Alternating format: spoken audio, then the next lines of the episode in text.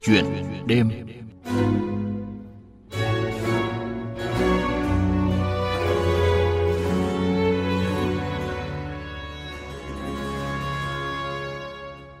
Quý vị và các bạn thân mến, xuất phát từ mong muốn sở hữu các loại thực phẩm đảm bảo an toàn vệ sinh thực phẩm cũng như giàu dinh dưỡng cho cộng đồng. Một cán bộ xuất thân trong ngành nông nghiệp đã dấn thân vào với những mảnh ruộng để nâng cao giá trị cho ngành nông nghiệp. Đó là thạc sĩ Lương Văn Hùng. Với tình yêu, đam mê làm nông nghiệp hữu cơ, anh đã có một hướng đi đúng đắn trong việc triển khai mô hình nông trại sinh thái – Chuyện đêm hôm nay, chúng ta cùng nghe Lương Văn Hùng chia sẻ về hành trình phát triển trang trại sinh thái Xe Farm. Cách đây gần 10 năm, khi đó mình đã đang công tác trong nhà nước và trong các cái doanh nghiệp lớn. Mình đã từ bỏ hết và mình quay về làm nông nghiệp với cái đam mê của mình, theo đuổi đam mê. Thì về làm nông nghiệp thì thời điểm đó nước mình chưa có khái niệm thực phẩm sạch, thực phẩm bẩn. Mình đã làm nông nghiệp theo hình thức tức là suy nghĩ với rất sơ khai ban đầu là ngày xưa các cụ cũng không cần phân bón thuốc trừ sâu hóa học gì cả. Thì mình cứ làm theo cái triết lý đấy sau này thì nghiên cứu thêm mới biết đó là một cái trường phái gọi là thực phẩm organic thực phẩm hữu cơ thì cái farm của mình hiện tại ở ngoại thành Hà Nội cũng được 7 8 năm nay và đang cho sản lượng ổn định. Khi cái câu chuyện sản lượng nó ra thì nó phát sinh cái câu chuyện là tại sao lại làm xe farm? Tức là bản thân mình mình cũng sản xuất ra thực phẩm, mình cũng không có quyền quyết định về cái giá bán của mình, cũng bị thuộc phụ thuộc vào thương lái. Và đặc biệt là với cái sản lượng mà mang tính chất hàng hóa thì mình muốn cho người thân quen những người bạn bè của mình dùng sản phẩm với cái giá mà mình mong muốn thì cũng không được mà cũng phải để thông qua kênh trung gian họ quyết định cái giá đấy đối với người tiêu dùng. Thì đấy là ừ, với cái nhu cầu thực tiễn như vậy và mình nhu cầu là mong muốn mang cho những người thân quen của mình những người tiêu dùng một cái sản phẩm nó tốt thật, nhưng cái giá nó ở cái mức hợp lý, chứ không phải là cái giá theo kiểu gọi là trên trời, thông qua cái hệ thống trung gian hiện nay quyết định cái khâu đó thì là mình đã nghiên cứu cái ý tưởng và tìm kiếm cái ý tưởng và sau đó là hình thành cái ý tưởng xe farm. Thì khi hình thành ý tưởng xe farm thì có một bạn hiện nay cũng là founder của xe farm, là bạn hợp. Thì bạn ấy cũng với cái vai trò của nhà đầu tư và xuất phát đơn thuần là từ việc mà muốn có chính gia đình nhà mình có thực phẩm để tiêu dùng. Và nó thật nhất, nó minh bạch nhất là nó lan tỏa được với xã hội thì là hai founder của mình trước đó không quen biết nhau, nhưng cách đây hơn 2 năm đã tìm được, vì cái ý tưởng xe farm mà tìm được đến nhau và cùng nhau thực hiện cái ý tưởng xe farm đến ngày hôm nay. Cơ duyên nào mà mình biết về xe farm, mặc dù được biết là trước đấy thì anh Lương Văn Hùng cũng đã gọi là chăn trở về nền nông nghiệp Việt Nam, chăn trở về cái thực phẩm an toàn mong muốn là đưa cái thực phẩm an toàn đến cho người tiêu dùng. À, và giúp người tiêu dùng mua thực phẩm an toàn với giá phải chăng hơn thay vì cái giá mà cao như hiện nay. Thế nhưng mà cái cơ duyên nào khiến anh tìm đến cái uh, mô hình xe farm? Tức là cái việc mà xuất phát đầu tiên là từ mong muốn là mang lại cái lợi ích thiết thực cho cộng đồng mà cái nguồn lợi đấy đáng nhẽ cộng đồng phải được hưởng thay vì tập trung vào một chỗ nhà phân phối hoặc là một nhà lưu thông gì đó thì là đấy là cái mong muốn để đi đến cái việc mà hình thành cái việc là mong muốn đẻ ra ý tưởng xe farm. Còn cơ duyên đến với xe farm thì nó cũng rất là tình cờ. Bởi vì khi, trong cái thời kỳ những năm cách đây độ năm, sáu năm thì những cái hoạt động về tham xe, cô theo bắt đầu nó nở rộ ở Việt Nam. Và ví dụ như là ở Việt Nam có mô hình à, về bất động sản nghỉ dưỡng, về ăn ma trong Nha Trang mà cũng đình đám một thời thì mình nghiên cứu mình thấy là các cái lĩnh vực khác nó có cái tham xe rất là rõ ràng ừ. nhất là trong du lịch nghỉ dưỡng. Thì tại sao nông nghiệp không có một cái farm xe hoặc là phút xe để mà nó sẽ cân bằng được lợi ích tất cả các bên? Thì từ cái việc mà thấy các cái ngành kinh tế khác có những cái ý tưởng rất là độc đáo thì mình nghiên cứu và dần dần là vận dụng vào trong nông nghiệp được gọi là farm xe. Rất là mừng là chúng ta đang bắt kịp những cái mong muốn những cái ý tưởng của thế giới á. Anh cũng tốt nghiệp về học về nông nghiệp đúng không ạ? Mình cũng học về nông nghiệp à như vậy là cũng có những cái thuận lợi nhất định. À, trước khi mà phát triển à, xe uh, farm thì uh, anh đã làm cái dự án nào chưa ạ? Thật ra thì mình không gọi là dự án nhưng mà tất cả từ nhỏ đến giờ có thể là từ hồi đi học mình cũng đã có cái ý tưởng kinh doanh. Luôn luôn mới mẻ và nó cũng khác lạ so với các bạn cùng lứa một chút. Ví dụ như thời kỳ còn học cấp 2 có thể là đã đi bán nước vối à. ở các phiên chợ sách một ấm nước với một cái cốc đi bán cái thời kỳ đấy là 10 đồng hay 20 đồng gì đó một cốc nước vối ở cái buổi trưa hè ở giữa cái chợ quê đấy. Ừ. hoặc là khi sinh viên thì bán hoa dịp các dịp ngày lễ hoặc là bán sách báo cũ đấy. và khi mà đi làm nhà nước khi mà trở thành công chức rồi thì mình vẫn kinh doanh mảng sơn bả ma tít các thể loại nên là luôn luôn có một cái máu kinh doanh ở trong người đấy. Thế sau đấy thì uh, trước khi mà làm xe farm thì anh là trồng rau an toàn hay là thế nào? Mình Tức làm là... vườn cây ăn trái, làm về cam, chanh ở trên à, khu vực Xuân Mai Lương Sơn. Bây giờ anh vẫn duy trì? Farm đó vẫn đang duy trì và cái mình có một cái thương hiệu cá nhân gọi là Lương Sơn Organic Farm cũng chính là một thương hiệu khá là uy tín trên làng thực phẩm sạch đặc biệt là cái sản phẩm chanh đào ví dụ mấy năm nay là nông dân đang chặt chanh rất là nhiều vì giá thị trường rất là thấp ừ. nhưng câu chuyện về cân chanh đào hơn 60.000 của mình ở khắp cả nước thì vẫn được lan tỏa và đến mùa chanh thì các khách hàng rất là chú trọng để đặt mua chanh cũng như là cam của mình cam canh thì đã trở thành những cái thương hiệu để trở thành quà biếu các cái ngày lễ ngày kỷ niệm ngày Tết.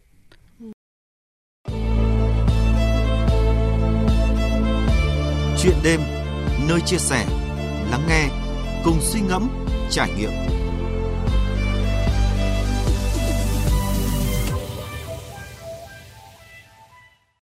Thưa quý vị, thưa các bạn, gặp phải nhiều khó khăn và trở ngại từ việc hình thành ý tưởng cũng như triển khai các đề án. Thế nhưng, Thạc sĩ Lương Văn Hùng đã vượt qua mọi khó khăn, thử thách để xây dựng một mô hình nông nghiệp sinh thái công nghệ cao, hướng tới trở thành hệ thống cung cấp thực phẩm sạch. Mời quý vị và các bạn cùng theo dõi tiếp chuyện đêm hôm nay để chia sẻ cùng Lương Văn Hùng những khó khăn thử thách mà anh cùng cộng sự đã trải qua.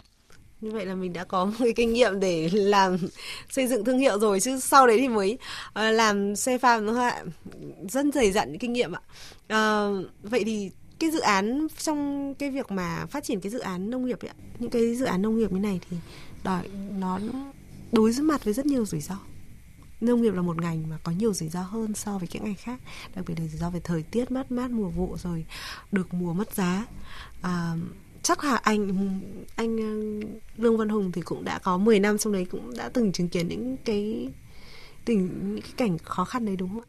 Bản thân mình khi làm à, trang trại cam kết hợp chăn nuôi ở Xuân Mai và Lương Sơn ấy cũng không phải là đối gọi là nghiên cứu hay gì nữa mà trực tiếp trải qua những cái rủi ro. Ừ. Ví dụ như là đợt lụt năm 2015 16 ấy, một lúc là mấy nghìn gà của mình là mới bán được buổi chiều được 50 con thì là buổi tối ba bốn nghìn gà là bị nước ngập chết sạch. Ừ. hoặc là một vườn cam mà khi bị nước ngập lũ tràn qua một hai ngày sau đó là chỉ đứng nhìn là cam cứ rơi bì bõm dụng hết cả một vụ cam hàng mấy chục tấn chút trái xuống mà không thu hoạch được. Đấy là những cái rủi ro trong nông nghiệp do thiên tai không thể lường trước được. Còn dịch hại các thứ thì chúng ta phải cũng phải chấp nhận rủi ro nhưng còn kiểm soát được. Nhưng thiên tai là bất khả kháng. Ừ nên là khi mà làm nông nghiệp thì phải xác định là sống với rủi ro. Và cái yếu tố mấu chốt đây là quản trị được cái rủi ro đấy. Để mà rủi ro nó đến ở một thời điểm nhất định, nhưng chúng ta có cái đủ cái điểm tĩnh, cái đủ cái kế hoạch và cái lộ trình kể cả về nguồn lực tài chính, nguồn lực con người, cũng như là sự chuẩn bị để vượt qua cái rủi ro đấy. Bản thân tôi thì tôi cho rằng nông nghiệp, mọi người gọi là nông nghiệp, nhưng khi mà làm nông nghiệp thì tôi thấy nông nghiệp không hẳn là nông nghiệp như mọi người đa phần đang nghĩ hiện nay ừ. tôi cho nông nghiệp chính là ma túy xanh là một vốn nhưng bốn lời hoặc là 10 lời hoặc là nói đúng nghe là lợi nhuận làm các ngành khác có thể hai ba chục phần trăm nhưng lợi nhuận trong nông nghiệp là một một tức là nó cả một trăm phần trăm luôn nếu chúng ta quản trị được tốt ừ. cho nên là khi mà có những cái thời điểm hoặc những mùa vụ bị thiên tai bị dịch hoạn như thế thì nó cũng là chỉ giảm sút cái tỷ lệ từ 100% xuống còn mấy chục phần trăm tính trên bình quân cả cái chu kỳ sản xuất thì cái đấy là những người làm nông nghiệp đều biết được điều đấy và họ chấp nhận và quản trị được cái rủi ro đấy thì sẽ thắng lợi. Ờ, cái việc thuyết phục mọi người tham gia và tin vào cái mô hình nông trại chia sẻ xe farm này. Đúng là nó rất là khó ngay kể cả cái việc mà người nhà nhà mình ban đầu những người quen quen cũng không tin bởi vì không hiểu. Và nó là một cái triết lý mới một cách làm mới cho nên là đòi hỏi cái nỗ lực tương tác rất là sâu rất là nhiều ngoài việc tương tác giữa hai founder để mà hoàn thiện cái thống nhất cái quy trình cũng như cách làm thì tương tác với một người thứ ba lúc đó là đòi hỏi rất nhiều thời gian và chất xám để tương tác để làm nào cho những người thân của mình hiểu được đã ủng hộ được đã thì là cũng là một vấn đề rất là đòi hỏi cái thời gian và tâm sức rất là nhiều. Chưa nói đến là cái việc mà tương tác với những người có mối quan hệ nó không gắn kết hoặc là ít gắn kết hoặc là không có quan hệ thì nó càng khó khăn gấp hơn nhiều lần. À, anh có thể chia sẻ một cái kinh nghiệm mà đến cả người thân của anh còn nghi ngờ cái mô hình xe farm mặc dù là mô hình xe farm thì nó đã ờ, đang rất là nổi tiếng đang được nhận được nhiều cái sự ủng hộ của ở trên thế giới. À, người tiêu dùng và nông dân ở trên thế giới. Nhưng tại Việt Nam thì nó vẫn là một mô hình mới mẻ và cái việc mà thay đổi nhận thức của bản thân những người tiêu dùng Việt Nam và thậm chí là ngay người thân của mình đối với một cái mô hình mới như xe farm này nó cũng không phải dễ dàng có những câu chuyện mà phải dùng từ ngôn ngữ rất là đời thường. Ví dụ như là thích ăn gì thì 5 phút ra chợ là có luôn. Hoặc là ra siêu thị hoặc là gọi một cuộc điện thoại là người ta sẽ mang đến. Đấy là những câu chuyện đối với tiêu dùng. Hoặc ờ, đối với câu chuyện của đầu tư thì họ ừ, bảo là chả có cái gì đảm bảo đối với tôi cả. Tất cả những cái chỉ là ông nói. Còn cái việc mà cái cơ chế, các cái điều khoản để liên quan đến xử lý các cái hậu quả nếu nó xảy ra như thế nào thì đến cả pháp luật cũng không có. Nên là cái việc mà cái việc tin của người nhà cũng đã không đảm bảo. Chứ chưa nói đến là tin của người, không phải là người nhà, người thân. Bởi vì bản thân dù là anh em thật, nhưng mà họ, nếu xảy ra vấn đề liên quan đến thua lỗ phá sản thì bọn anh lấy cái gì để chú đòi trả lại anh? Thì đấy, những cái câu chuyện ban đầu rất là khó và khi mất rất nhiều, gần 2 năm tương tác thì chúng tôi mới có các cái công cụ quản trị vừa vận dụng được pháp luật, vừa vận dụng được cái đơn vị tài chính độc lập có thể bảo lãnh được. Ừ là cái lúc đó thì cái cơ sở thuyết phục đối với người thân và người, các khách hàng khác nói chung mới dần dần được tăng cường. Và chúng tôi cũng phải chuẩn bị cái nguồn lực tài chính đủ mạnh, tức là thay vì là huy động mọi người góp vốn ngay từ đầu, khi hình thành ý tưởng tích tụ được đất, thì toàn bộ cái quá trình xây dựng ban đầu của nông trại là chúng tôi phải tự huy động nguồn lực, nguồn vốn của mình hoặc là vay mượn hình thức khác để đầu tư lên cái trang trại để cho mọi người nhìn thấy một cái trang trại nó sống động rồi nó không còn là trên ý tưởng nữa. Thì lúc đấy người thân và mọi người xung quanh bắt đầu mới có niềm tin. Và đặc biệt hơn là khi cái niềm tin được tăng dần khi mà họ sử dụng sản phẩm họ tìm thấy sự khác biệt trong chất lượng sản phẩm. Và cái quá trình tương tác à, giao sản phẩm gọi là ship hàng thì cũng dần dần hoàn thiện nên là họ thấy được cái sự văn minh trong một cái cách làm. Thì dần dần họ tin và họ ủng hộ. Đấy là cái lộ trình nó vẫn là như vậy. Tuy nhiên cái cái chỉ số niềm tin ở trên thị trường thì vẫn còn rất là thấp bởi vì cái lan tỏa nó chưa có rộng. Thế cho nên là mình cũng có những cái cơ sở vật chất và những nhiều kinh nghiệm để mà phát triển xe farm ạ. À, hiện nay thì xe farm đã được 200 cổ đông rồi. Vậy trong tương lai thì mình kế hoạch trong năm 2019 của xe farm sẽ là gì? Kế hoạch trong năm 2019 của xe farm chính là tức là năm 2018 là năm nền tảng xây dựng hạ tầng cứng để ra được sản phẩm tức là đưa vào quy trình sản xuất. Thì 2019 xe farm xác định là năm hoàn thiện về mặt khoa học công nghệ Ừ. các yếu tố về công nghệ cao, các yếu tố để đảm bảo một nông trại 4.0 sẽ được đẩy vào và phải hoàn thiện được nó. Thứ hai là hoàn thiện cái quy trình quản lý, tương tác, tức là cái quan hệ sản xuất để nó, trong triết lý của xe farm thực sự đảm bảo là cái hệ sinh thái nhân văn 4.0 nó bao gồm là cái quan hệ sản xuất tự cung tự cấp 4.0 cộng với mô hình VAC 4.0 chúng tôi mong muốn ra được một cái hệ sinh thái mà tất cả các bên tham gia đều rất là happy cảm rất thấy hạnh vui. phúc rất là vui. Và kể cả khi vì một lý do nào đó khách quan mà ví dụ như là cổ đông phải chuyển nhà hoặc phải đi du lịch hoặc chuyển khẩu địa sang địa phương khác không tham gia mô hình xây farm nữa thì cái sự chia tay đó nó cũng phải rất là happy. Và họ lại mong chờ được tham gia mô hình xây farm ở một địa phương khác. Đấy là với cái mô hình xây farm hiện hữu còn các cái kế hoạch để mà xe farm phát triển thì cũng đang có nhiều tỉnh đã đặt vấn đề về việc mà xây dựng xe farm ở chính tỉnh đó. Ừ. với cái nội dung là cung cấp thực phẩm khép kín cho độ 200 đến 300 hộ gia đình ở trên cái thành phố và cái thị xã đó. Nhưng cái chính là cung cấp cái hạ tầng về du lịch trải nghiệm và giáo dục xanh cho các đối tượng học sinh và các gia đình có nhu cầu để học sinh ở các tỉnh không phải đi từ tỉnh này sang tỉnh khác để hoạt động cái hoạt động du lịch trải nghiệm đối với các con nó đơn giản hơn và nó an toàn hơn tiết kiệm hơn. Thì là trong kế hoạch của xe farm năm nay sẽ mở rộng thêm ở các tỉnh và chúng tôi đang bắt đầu làm những cái xe farm tiếp theo ở trong Bình Thuận. Ừ. với cái chú trọng là hạt nhân là mô hình của quả nho và con tôm hùm. À. ngoài ra thì ở Hải Phòng và ở Đà Nẵng cũng đang có những cái tương tác bước đầu. Xin cảm ơn anh Lương Văn Hùng với những chia sẻ vừa rồi ạ. Lương Văn Hùng rất cảm ơn khi đã được chương trình mời tới và chia sẻ được những cái tâm tư nguyện vọng của mình. Và cũng như là mong muốn là qua chương trình này thì nhiều bạn trẻ, nhiều quý thính giả sẽ hiểu hơn về người làm nông nghiệp, hiểu hơn về kinh tế chia sẻ, về xe farm. Và chúng ta đã thật sự là thời buổi cách mạng công nghệ 4.0 đã đang mang đến rất nhiều cách làm mới, cơ hội mới. Và cũng mong quý vị thính giả là nếu đã biết rồi thì ủng hộ. Còn nếu chưa biết thì ừ, chưa nghiên cứu chúng ta cũng dành một chút thời gian để nghiên cứu về cách mạng công nghiệp 4.0 vận dụng vào trong nông nghiệp như thế nào để chúng ta có sự thích nghi tương ứng đồng bộ và đồng tốc ở trên toàn bộ cộng đồng. Xin trân trọng cảm ơn. Thưa quý vị, thưa các bạn, để có được mô hình như hiện tại, Thạc sĩ Lương Văn Hùng và Cộng sự đã phải vận động đến 10 xã với hàng trăm cuộc tiếp xúc họp dân và cuối cùng đã đạt được thành quả với mô hình nông trại sinh thái rộng tới 17 hectare. Có dịp, mời quý vị và các bạn hãy ghé thăm trang trại xe farm của Lương Văn Hùng ở xã Ngọc Tảo, huyện Phúc Thọ, Hà Nội.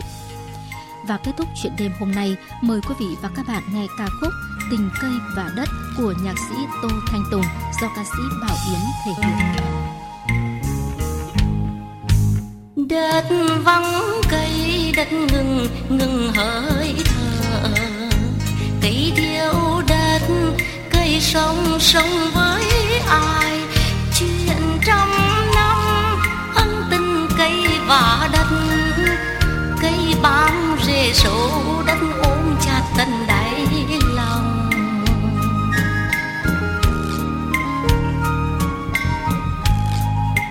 Những con đường trải dài bóng mát, những mảnh vườn trái ngọt cây xanh ôi đẹp làm sao tình cây và đất đem đến mối sinh mạnh sống cho đời.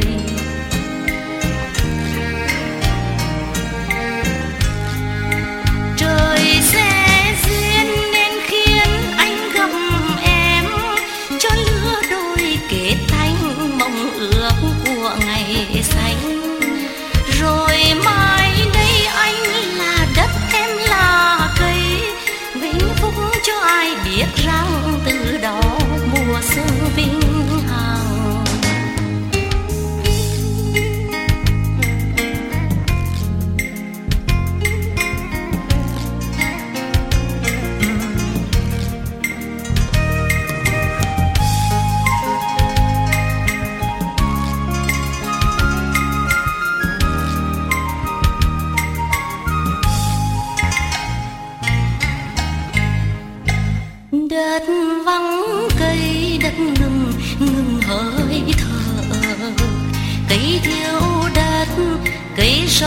thở cây